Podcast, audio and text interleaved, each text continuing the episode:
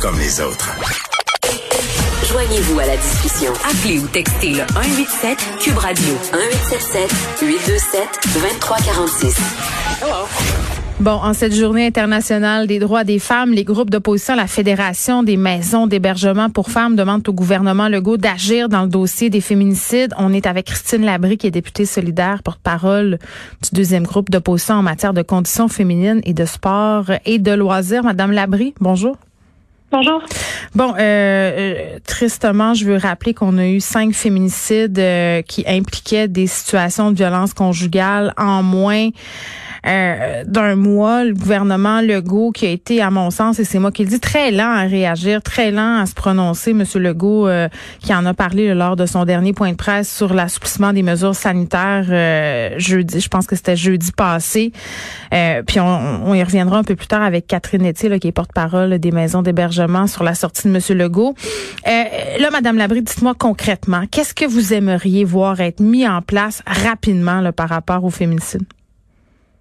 Très concrètement, là, ce qu'on souhaite, c'est de pouvoir répondre aux appels à l'aide des femmes qui vivent la violence et qui veulent s'en sortir.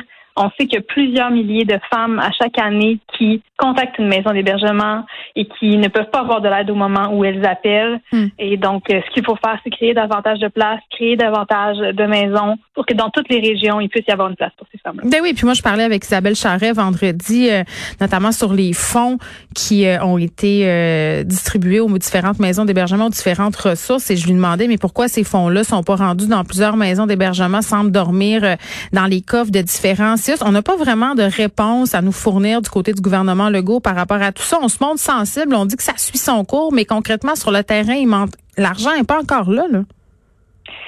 C'est vrai que l'argent n'est pas là, mais l'argent qui avait été prévu dans le dernier budget, il ne servait pas non plus à créer des nouvelles places. C'est ça, c'est à peine assez. Oui, c'était de l'argent pour consolider les services existants. Hmm. Euh, donc, euh, c'était clair, on le savait l'année dernière, là, au budget de 2020, que ce serait pas possible d'ajouter aucune nouvelle place avec ces fonds-là. Euh, donc, les, les, demandes restent les mêmes que celles des dernières années. On a besoin de pouvoir accueillir davantage de femmes. En ce moment, c'est plus de 10 000, parfois près de 15 000 par année si on regroupe les estimations de tous les différents regroupements. Là. 15 000 femmes chaque année qui ne peuvent pas avoir de l'aide au moment où elles en ont besoin. Ce sont des femmes qui sont en danger. Quand on appelle SOS violence conjugale, c'est pas parce qu'on s'est juste chicané avec son conjoint, là. C'est parce qu'on est en danger. Parce qu'on est rendu loin aussi dans le processus. Tu sais, parfois pour prendre ces décisions-là, d'appeler justement, de prendre le téléphone ou de texter ou d'envoyer un message euh, sur Facebook, c'est parce qu'il se passe, on a peur. Tu sais, c'est ça aussi là. Effectivement, il y a de la peur, euh, des peurs qui, qui, qui, sont très réelles. Ces femmes-là reçoivent euh, des menaces. Ces femmes-là peuvent avoir vécu des tentatives de meurtre. Euh, ces femmes-là vivent toutes sortes de formes de violence. Elles se sentent prises au piège. Il y a de la violence économique qui les empêche d'avoir l'indépendance de s'en aller. Mm. Il y a de la violence psychologique qui les font se sentir coupables de ce qu'elles subissent. Ça les empêche d'aller chercher de l'aide. Mm. et on sait que ce qui s'en vient devant nous, c'est terrifiant parce que dans les derniers mois, énormément de victimes de violence n'ont pas euh, pris la décision de quitter un conjoint violent ou, un foyer dangereux pour elles parce que en raison de la pandémie, ça leur semblait pas le bon moment. On sait que les taux d'inoccupation euh, des logements sont très bas, euh, donc c'est difficile de trouver un logement abordable en ce moment. Euh, ça, ça, fait en sorte que les femmes en ce moment, elles ont étiré l'élastique là vraiment longtemps. Et puis quand ça va se déconfiner, on, risque d'en voir beaucoup qui vont décider de quitter ces ben, Oui, puis là il y a plusieurs affaires dans ce que vous dites, Madame Labrie, notamment les maisons d'hébergement qui ont fait des sorties combinées avec le Frappru la semaine passée pour obtenir des logements sociaux, ça c'est une chose, une chose dont on a cruellement besoin. On a des maisons d'hébergement aussi qui ont sonné euh, la sonnette d'alarme en guillemets parce que là, euh, il y a rien de scientifique en ce moment, pas d'études qui nous permet de confirmer cette théorie-là, là, mais la pandémie a quand même accentué, selon les, les gens qui travaillent euh, dans des organismes qui viennent en aide aux victimes de violences conjugales, là, les, la pandémie a accentué les violences faites aux et les maisons d'hébergement nous disent, écoutez, là, quand ça va finir, entre guillemets, quand il va y avoir une espèce de petite accalmie pandémique. On, l'a vécu au printemps passé. Il va y avoir une espèce d'affluence. Euh, ça va prendre du temps avant euh, de pouvoir causer tous ces mots-là qui ont été euh, vraiment exacerbés par la COVID-19. Oui, puis effectivement, c'est pas documenté avec des études, mais c'est ce que les intervenants voient sur le terrain. On a aussi des gens qui sont dans le droit de la famille qui, nous disent anticiper une vague importante de séparation. On sait que la violence, euh, souvent, elle s'accentue en contexte de séparation et après la séparation. Euh, donc, euh, c'est quelque chose de très inquiétant qu'on a devant nous en ce moment. Puis nos ressources, elles ne sont déjà pas adéquates pour répondre à la demande en ce mm. moment.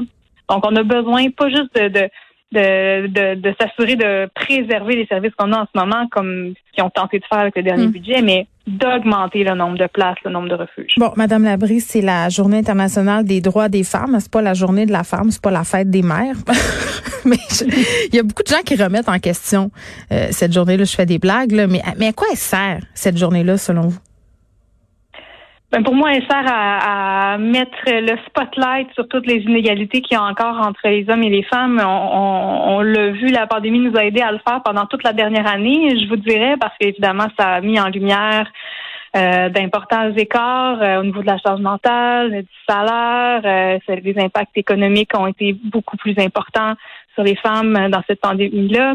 Euh, mais le, le, le, 8 mars en, en, général nous sert à pouvoir parler de, de ces enjeux-là, à avoir davantage de tribunes pour pouvoir exposer les problèmes qu'on vit, puis euh, demander aussi aux décideurs de, de, rendre des comptes sur ce qui est fait pour éviter. Il faudrait aussi en parler le reste de l'année. Ben moi, je pense qu'on devrait en parler. Euh, on devrait en parler tous les jours. On ben devrait systématiser les analyses différenciées selon les sexes. Ça, c'est une bonne pratique de gestion des fonds publics, de faire une analyse différenciée selon les sexes de ce qu'on veut mettre en place comme gouvernement. C'est très rarement. Vous voulez dire les effets des politiques sur euh, les iniquités que vivent les femmes? Exactement. Puis quand on parle d'ADS+, ben, on parle pas seulement d'iniquité envers les femmes, mais toutes les autres formes euh, de discrimination. Euh, des discriminations, oui, c'est ça. C'est un outil de gestion des fonds publics qu'on n'utilise pas. En ce moment, ça n'a pas été utilisé pour la réforme de la CNSSP. C'est pas utilisé pour la réforme de l'IVAC. Euh, ça n'a pas été utilisé pour le plan de relance. Euh, continuellement, on n'utilise pas cet outil-là, donc on, on, ne se donne pas les moyens en ce moment là, du côté de la CAC de euh, réduire les inégalités entre les hommes et les femmes. Puis même l'équité salariale, c'est pas atteint. Donc, c'est sûr que ça, c'est un, élément qui joue sur l'ensemble des autres hmm. inégalités. Madame Labré, on va changer de sujet pour parler d'un dossier dont vous êtes aussi en charge chez Québec solidaire, euh, la question du sport, notamment chez les jeunes. Il y a eu une grosse manifestation hier à Québec. 20 000 personnes y ont participé selon les organisateurs. Est-ce que vous étiez là? Non, j'étais, euh, je suis à Sherbrooke euh, en ce moment. Est-ce, est-ce qu'il y a des représentants de Québec solidaire qui se sont pointés à cette manifestation-là? Je ne sais pas si quelqu'un y était. Euh, j'ai mes, mes collègues de Québec sont euh, jeunes parents en ce moment, oh donc ben je ne sais pas s'ils y étaient. Puis on était en circonscription en fin de semaine, mais assurément, moi, je suis très sensible à ce cri du cœur-là mm. euh, des, des, des, milieux sportifs. Euh, on, on, a beaucoup de mal à comprendre pourquoi euh, ce serait pas possible de redémarrer certaines activités, en particulier en zone orange. Euh, moi, je suis pas capable d'expliquer à des jeunes là, qui me demandent mais comment ça se fait que comment ça se fait que les Canadiens jouent puis que moi je peux pas jouer en Ben, ça c'est vrai. moyens sécuritaires. Oh oui, y en a des moyens sécuritaires dans qu'on peut mettre en place, mais pourquoi on, on les met pas en place aussi dans le sport amateur? C'est c'est quelque, chose que je m'explique pas. En même temps, moi, j'avais un certain malaise de voir des groupes d'opposition se présenter à une manifestation où on manifestait contre une mesure sanitaire où il y avait aussi beaucoup de personnes qui nient la pandémie, euh, qui trouvent que le gouvernement va trop loin, qui trouvent que le gouvernement prend en otage la population. Je sais pas, j'étais comme dubitative. Ben moi, je, je pense qu'on a besoin des mesures sanitaires qui sont en place en ce moment.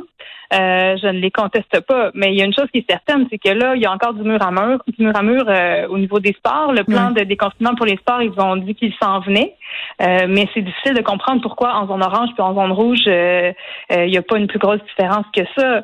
je, je, moi, je j'ai vu les fédérations sportives se mettre au travail euh, avec acharnement là, dans les derniers mois pour élaborer des mm. plans, euh, à faire approuver des mesures sécuritaires là, adaptées à chacun de ces sports-là.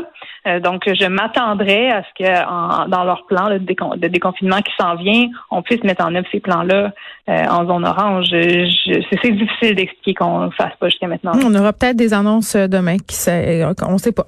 Christine Labrie, merci. Christine Labrie qui est députée solidaire de Sherbrooke, porte-parole du deuxième groupe d'opposition en matière de conditions féminines et de sport et loisirs. On se parlait évidemment euh, dans le de la Journée internationale des droits des femmes. Je vous rappelle qu'on a eu cinq féminicides qui ont été commis dans un contexte de violence conjugale dans le dernier mois. C'est quand même énorme.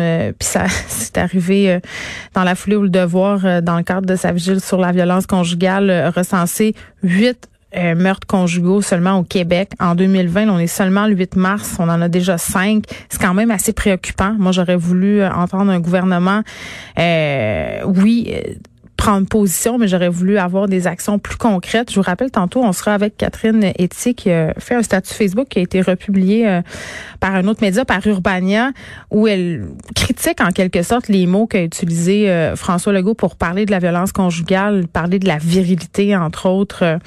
Euh, essayer d'envoyer un message aux hommes. Elle n'a pas trouvé ça très, très heureux. C'est quand même un point de vue intéressant. Elle va être plus tard avec nous à l'émission.